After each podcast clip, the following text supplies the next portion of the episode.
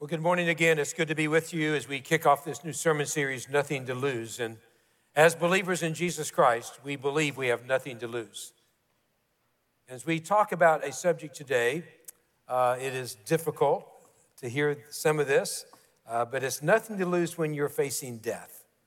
You know, yesterday I was blessed to do a wonderful wedding for a beautiful couple. Today we're blessed to baptize children in our services. Yesterday we had a funeral at the church. That's life, right? That's life. Life and death. And as Christians, we face that differently. I believe this is one of the most important messages that I will ever give. And for many listeners today, it is the most important message that you will ever hear. Because death is a reality. I was looking online this past week at the annual death rates in the world. That in the world, there are 56 million deaths a year.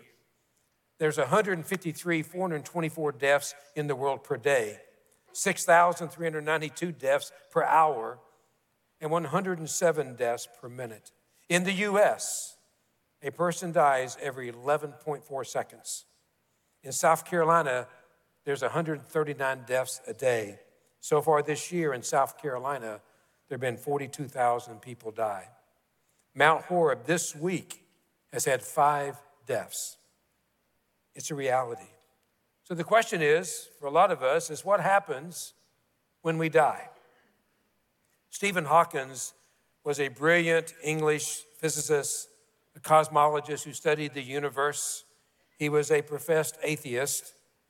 He believed that science made God unnecessary and the laws of physics can explain science and explain the universe that does not need a creator.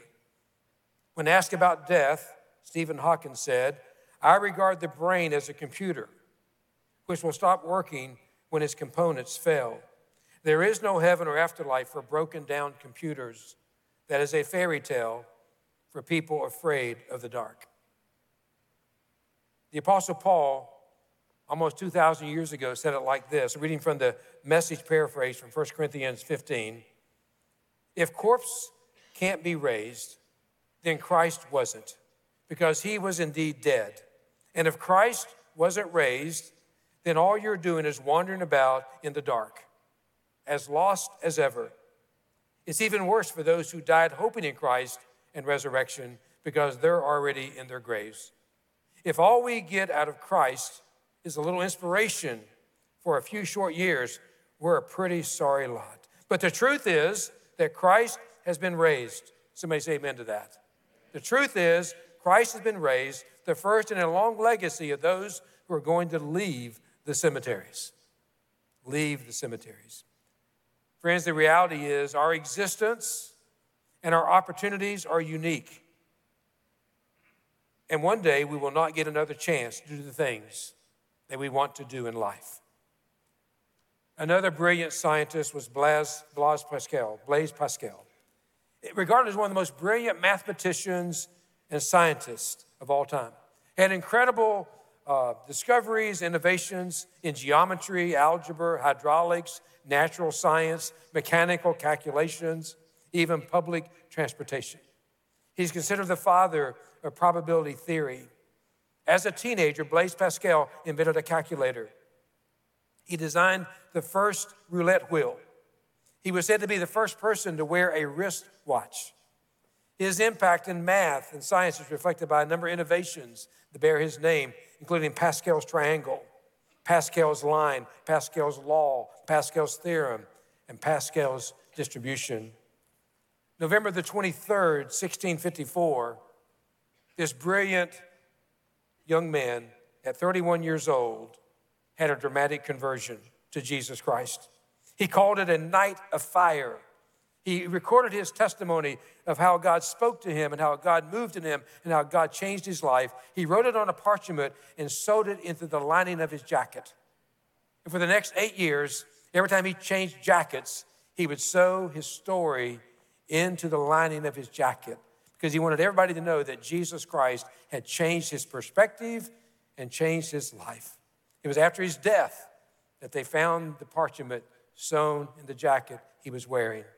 Now, he became, after his conversion, a, a Christian apologist. He began to write all kinds of, of, of articles about proving that Jesus Christ was the Son of God, that God did exist. And one of his most famous quotes that I've used many, many, many times in ministry through the years is this. He wrote, There is a God shaped, this is a paraphrase, there is a God shaped vacuum in the heart of every person, and it can never be filled by any created thing. It can only by, be filled by God, made known through Jesus Christ. That every one of us in this room, listening online, has within us a God shaped vacuum. And no matter what you buy, no matter how much you spend, no matter what you do with your time, it cannot fill that God shaped vacuum in your heart. That heart is created for Jesus Christ to dwell in your heart. Jesus said it this way What profit is there for if you gain the whole world and lose eternal life? What can be compared with the value of eternal life? Blaise Pascal died when he was 38 years old. He lived a short life, but he lived a full life, making a difference in this world. I want you to know that what happens when we die, death is not the end of our existence. I believe that we're both body and soul. And when we die, we don't end, but our body and souls are separated.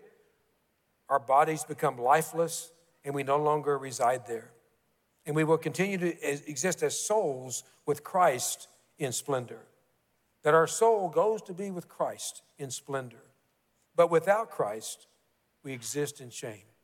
We're going to exist in one way or the other on the other side. And we can exist with Christ in splendor or without Christ in shame. Jesus said this to the thief on the cross. Remember, there were two thieves that were nailed to crosses beside Jesus. When one inquired if Jesus was truly the Son of God, and he confessed and he believed, Jesus said this to that thief I assure you today, you'll be with me in paradise. Today. Today, you'll be with me in paradise. So, our text for this first uh, sermon is taken from Philippians 1:21, and uh, I want to read it from two versions. The first is from the New International Version, very simple, one verse. Paul says, For me to live, for to me to live is Christ, and to die is gain. For to me to live is Christ, and to die is gain. And then from the God's Word translation, reading a few more verses Christ means everything to me in this life. And when I die, I'll have even more. If I continue to live in this life, my work will produce more results. I don't know which I would prefer. I find it hard to choose between the two. I would like to leave this life and be with Christ, and that's by far the better choice. But for your sake, it's better that I remain in this life. Since I'm convinced of this, I know that I will continue to live and be with all of you. This will help you to grow and be joyful in your faith. The word of God for the people of God. Thanks be to God.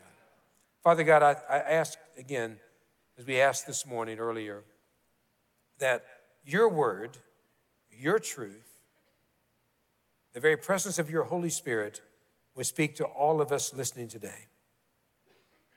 Lord, that we would know what it means to have a relationship with you through Jesus Christ and what it is to receive the gift of new life and the gift of eternal life. Speak in us and through us today. I ask this in Jesus' name. Amen and amen. You know, in this text here, where he says to die is gain, it does not mean that as Christians we should desire death because we hate life. Let me say that again. It doesn't mean that we should desire death because we hate life. God wants all of us to live life to the fullest, to take advantage of every breath we've been given, to be joyful as long as we have life. Paul was not suicidal, Paul was not morbid, Paul was not about to give up, but Paul knew that he was expendable. And the quicker we learn that, that all of us are expendable at, in God's time, then the more we can focus on living life to the fullest.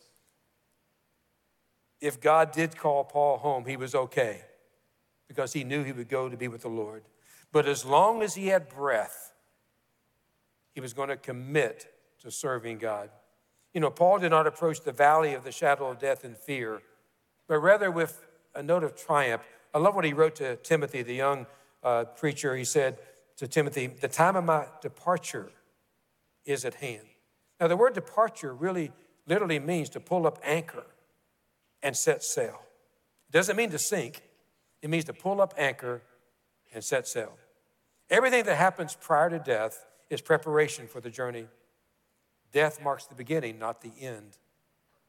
So, what is eternal life? What is it? I'm going to try to give you the simplest answer I can give you. John 3:16, for God so loved the world that he gave his only son, that whoever believed in him would not perish, but have eternal life. Eternal life is, is not perishing, it's receiving life. The Greek meaning of eternal life is life after life. It is life after life. And it's not so much in the Greek about the quantity of life, it's about the quality of life, the perpetual quality of life, real life. So, what is eternal life? Really simple it's life after life. It is good and incredible and wonderful. And what is the cost of eternal life? Well, it's free to us, but costly to God. Eternal life is free, but costly to God. I love what Romans 6.23, again, paraphrased the message. Work hard for sin your whole life, and your pension is death. But God's gift is real life, eternal life, delivered by Jesus, our Master. What is the cost of eternal life? Jesus Christ gave his life on a cross.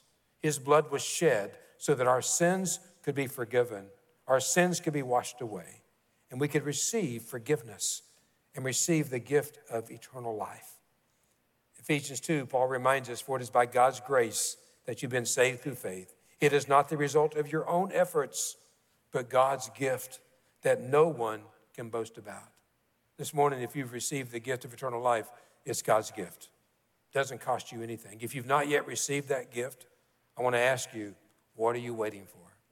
It's a gift of God to everyone here and listening today. In John 17, 3, we read these words, and this is the way to have eternal life, to know you, the only true God, and Jesus Christ, the one you sent to the earth. There is a cross in the middle of the cost of eternal life. There is a cross in the middle of the cost of eternal life.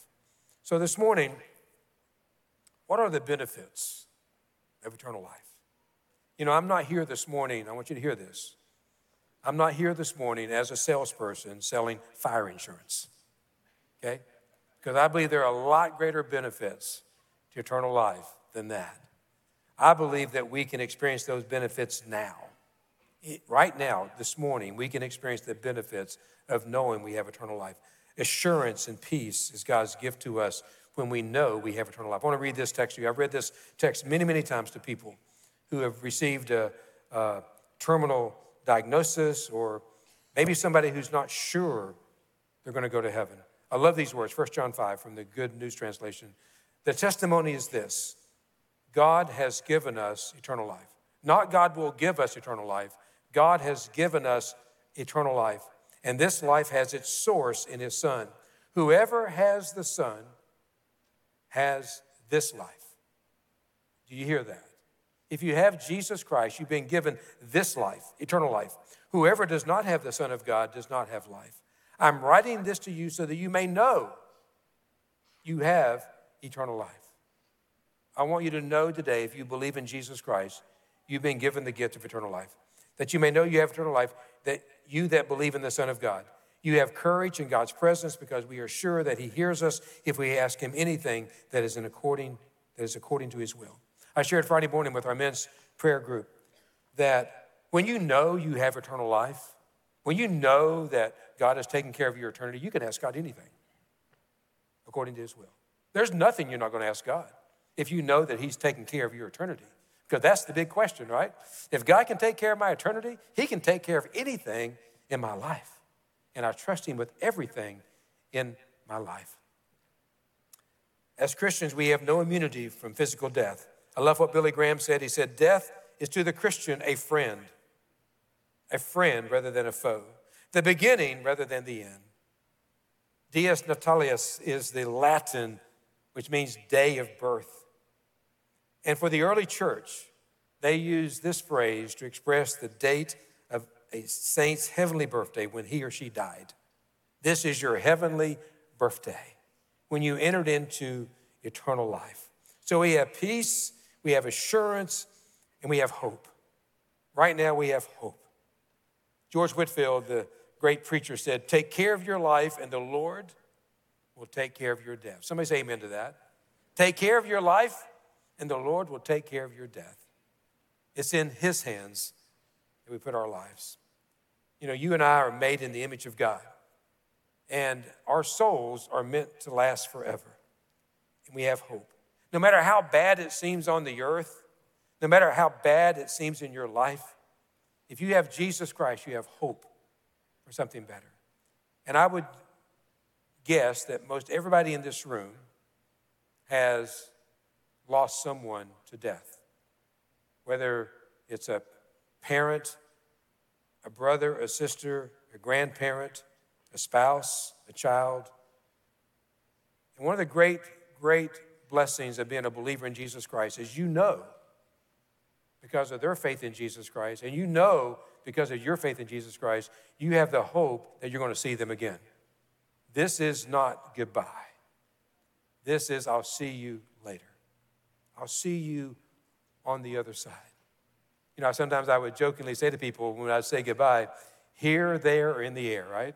I'll see you again here, there, or in the air one day. We're, we're, we're going to see each other again because of our hope that we have in Jesus Christ. You know, I believe that when we know that we have eternal life, we, our life has a different purpose. We've got things to do for God, we have investments to make for God. A few months ago, I was blessed to be in the presence of someone who had just received a, a diagnosis. As I listened to them tell me their story and listened to them express their hope in Jesus Christ, I, I, told them, I, I want us to capture your story because people need to hear your story. They need to, they need to hear about your hope and the assurance and peace you have in Jesus Christ because of your faith. So I want you to watch this video and let the Holy Spirit minister to you so that when you know you have eternal life, you know it now, that you can have this kind of peace and this kind of hope. Watch this.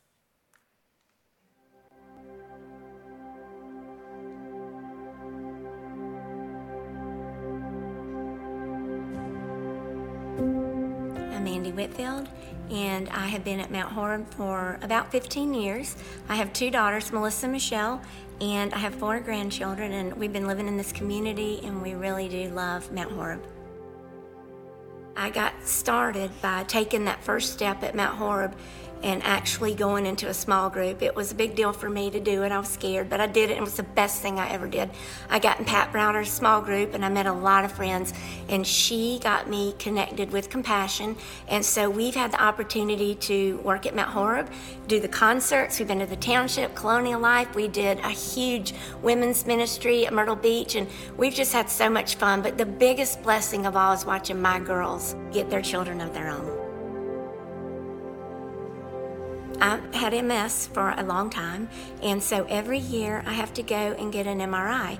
And my last MRI showed the spot that was a little suspicious, so my doctor asked me to repeat the MRI in six months. So, in six months, there was still something there, so he sent me to a specialist in Charlotte. When I did go see her, I walked in with my daughter and granddaughter, and you know, we thought everything was fine. But in three weeks, when we got the other MRI, I became paralyzed and I was in a wheelchair when I came back, and she was shocked. And so then she wanted me to go and get a special MRI done to uh, see what we were dealing with. And when I did, the tumor had quadrupled in size in a matter of weeks. The next morning, we did the biopsy. They came back, you know, stage four brain cancer, worst possible scenario.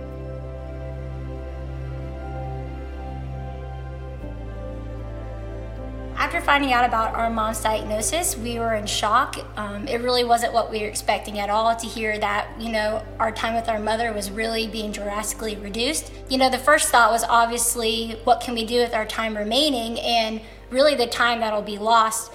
We've got four children between us, and you know, they really love their grandmother and they look up to her and they love spending time with her.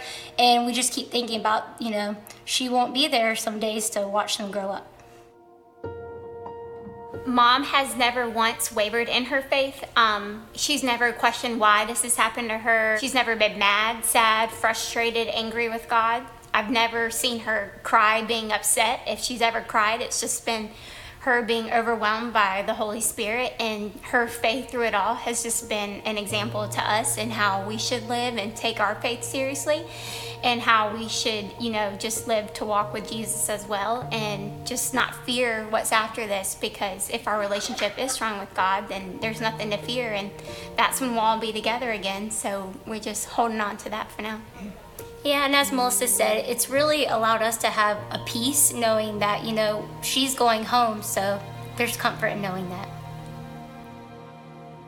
After getting the um, news from the neurosurgeon, and he pretty much told me, you know, it's pretty bad, and if I operate, it'll grow right back, I just had a calmness over me that I wasn't upset, I wasn't scared. I just knew that God was there with me and He was going to be with me through this whole thing. I just I had a peace inside of me that I cannot explain. I cannot explain it. One thing that I feel very blessed about is that I've had a lot of time to think about getting things prepared for my girls, and I've had a chance to get everything in order. I feel like it's been just wonderful that this hasn't happened like all of a sudden and I'm gone and I've got some time to watch my girls enjoy picking out things that I'm leaving them and I get to see the joy in their faces, you know, because I wouldn't get to see that if I was gone. One of our favorite things about Mount Horeb is the worship team. We love the music. We can't get enough of Grace Marie, and we just love it so much. And so when we're here at the house, we always have our praise music up as loud as we can. And Grace Marie has just blessed us by coming over with her guitar and playing music with us, and we're singing and having such a good time. And she just radiates Jesus. So we feel like Jesus is in this room already, but when she comes over, we're like, oh my goodness.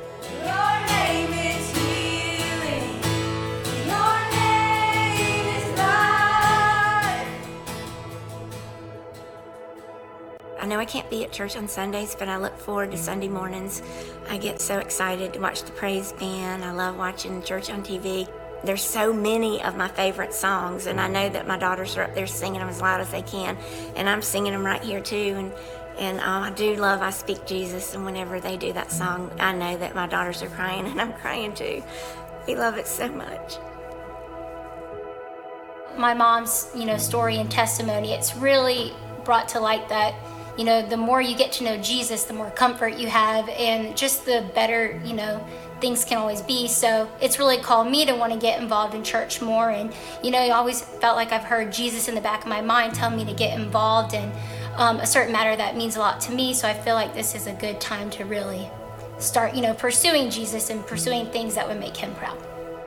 You know, mom has always talked about mission trips and that being something that she wants to do one Sunday when we were in church and they were talking about the mission trip to Africa, she had talked about how that was something she would really like to do one day. And I thought, well, here I am, send me. So I went to Africa, and honestly, without my mom's encouragement, I'm not sure if that's something I would have done. But because of her, you know, I've grown extremely in my faith, and, you know, she's a reason that I've been pushed to where I've been.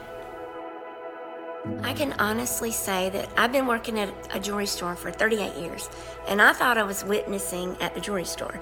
But since this has happened to me, um, I don't know if this is God's plan for me, but I feel like I've witnessed to more people in a month than I have my entire life because I've had a lot of vendors and um, salesmen and friends and customers that have called me when they found out and they're crying and I'm like, "What are you crying for? I'm happy. I'm at peace. I have joy." And they don't understand and and I just say, you know, if you just get in the word and you get a relationship with Jesus, you'll know how I feel. The way I look at it is I know that God's right there. He's got my back. He's got a plan for my life. I know that um, He knows the outcome, and you know, I'm going to be healed either way here or there. We're just hopeful and in prayer that she'll experience just overwhelming healing mentally, physically. But um, we're also very much at peace that if she's not supposed to heal here on earth, that we know she'll be called to heal at home in heaven. And we're, we're okay with that. And we're hopeful for the day we get to go be with her. So if the healing's not here, it's there.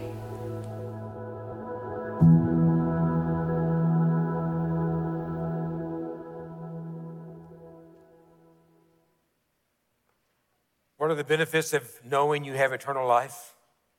It is peace, it is assurance, it is a purpose.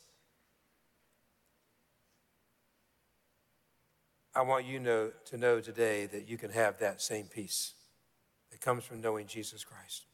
So that's what can happen now. What about then? What about when we leave this earth?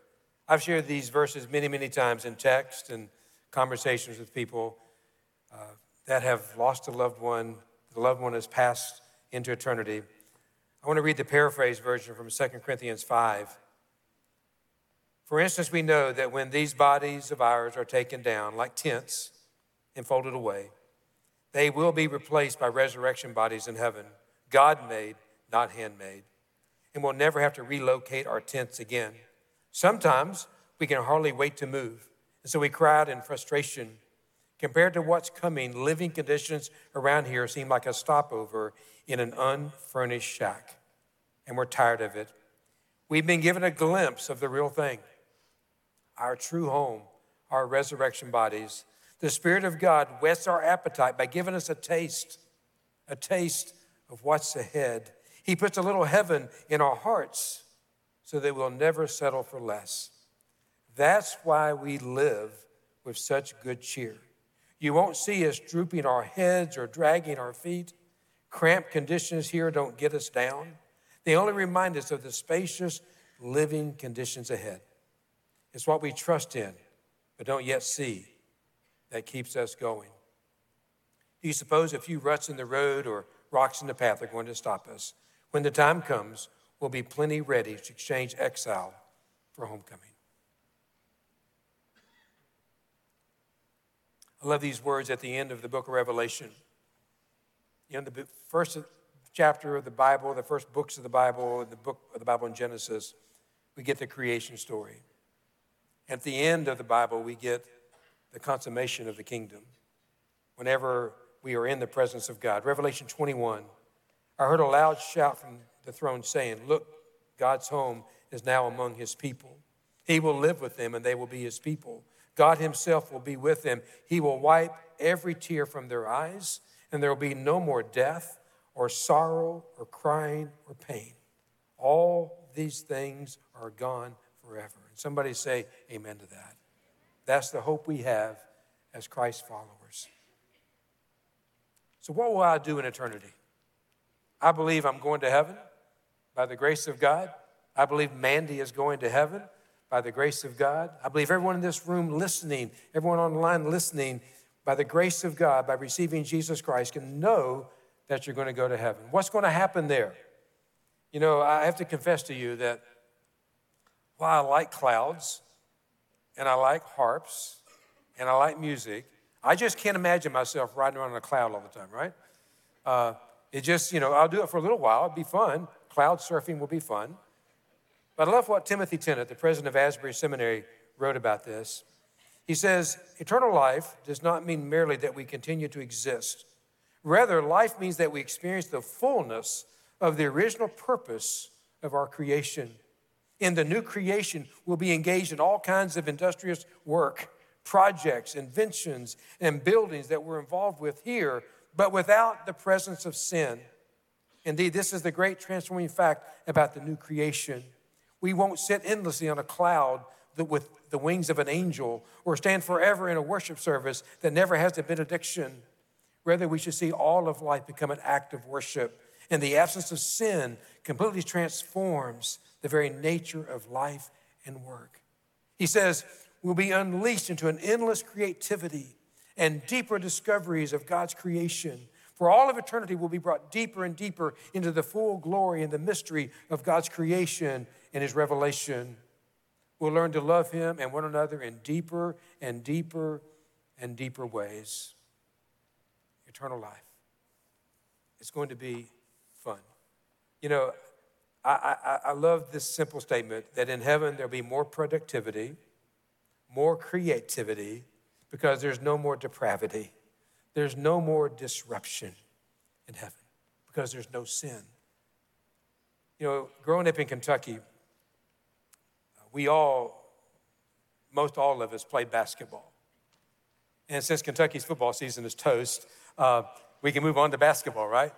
And growing up, I knew where all the basketball courts were. I had one in my backyard, and it was a dirt court, and it had roots, you know, of trees growing around it, and and uh, the, the goal leaned a little bit to the right.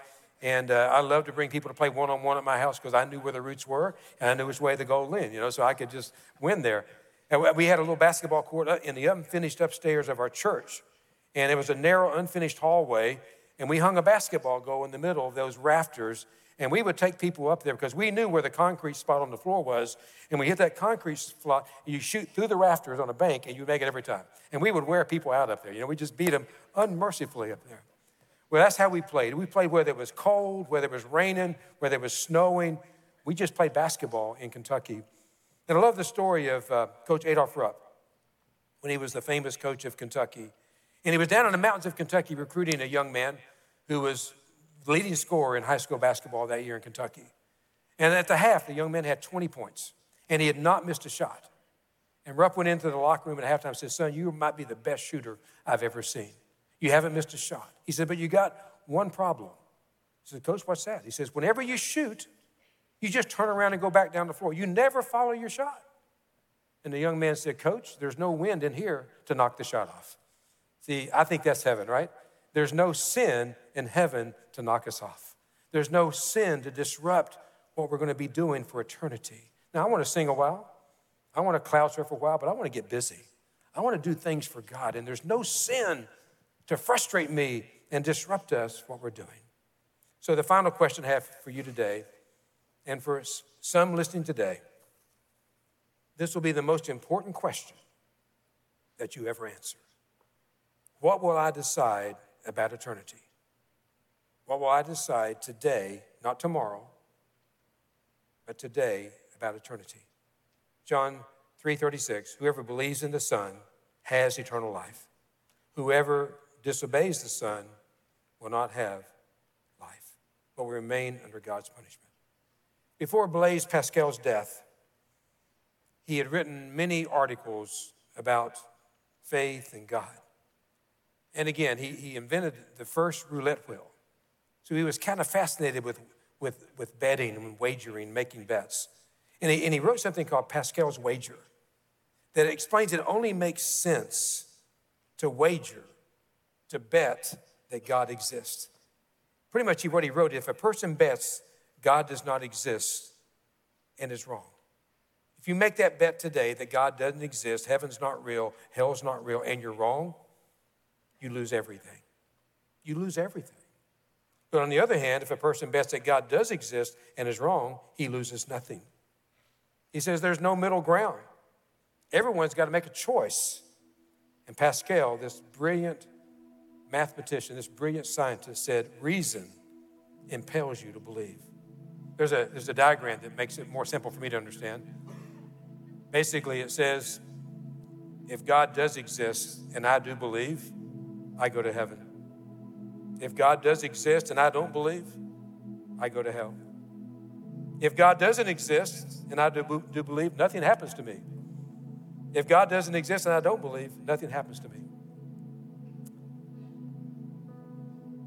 I have waged everything that I believe in God exists.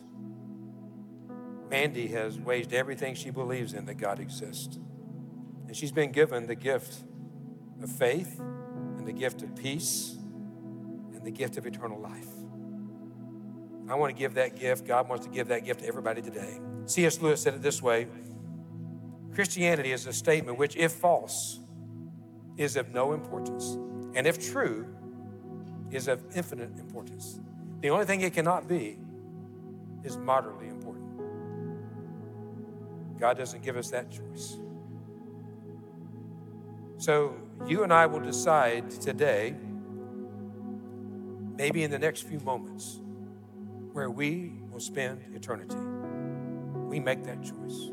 God has offered to us a path. God has offered to us a person named Jesus Christ. You know, the question is, what must I do to receive eternal life?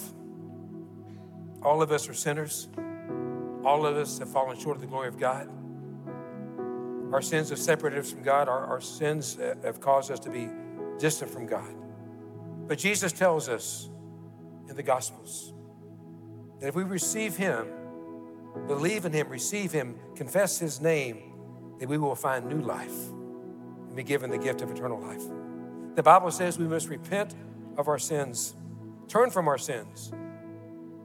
Not say you're sorry, say, I'm going to repent of my sins and turn from my sins, and He will forgive you and give you new life and eternal life. And today is your opportunity. We only have so many opportunities.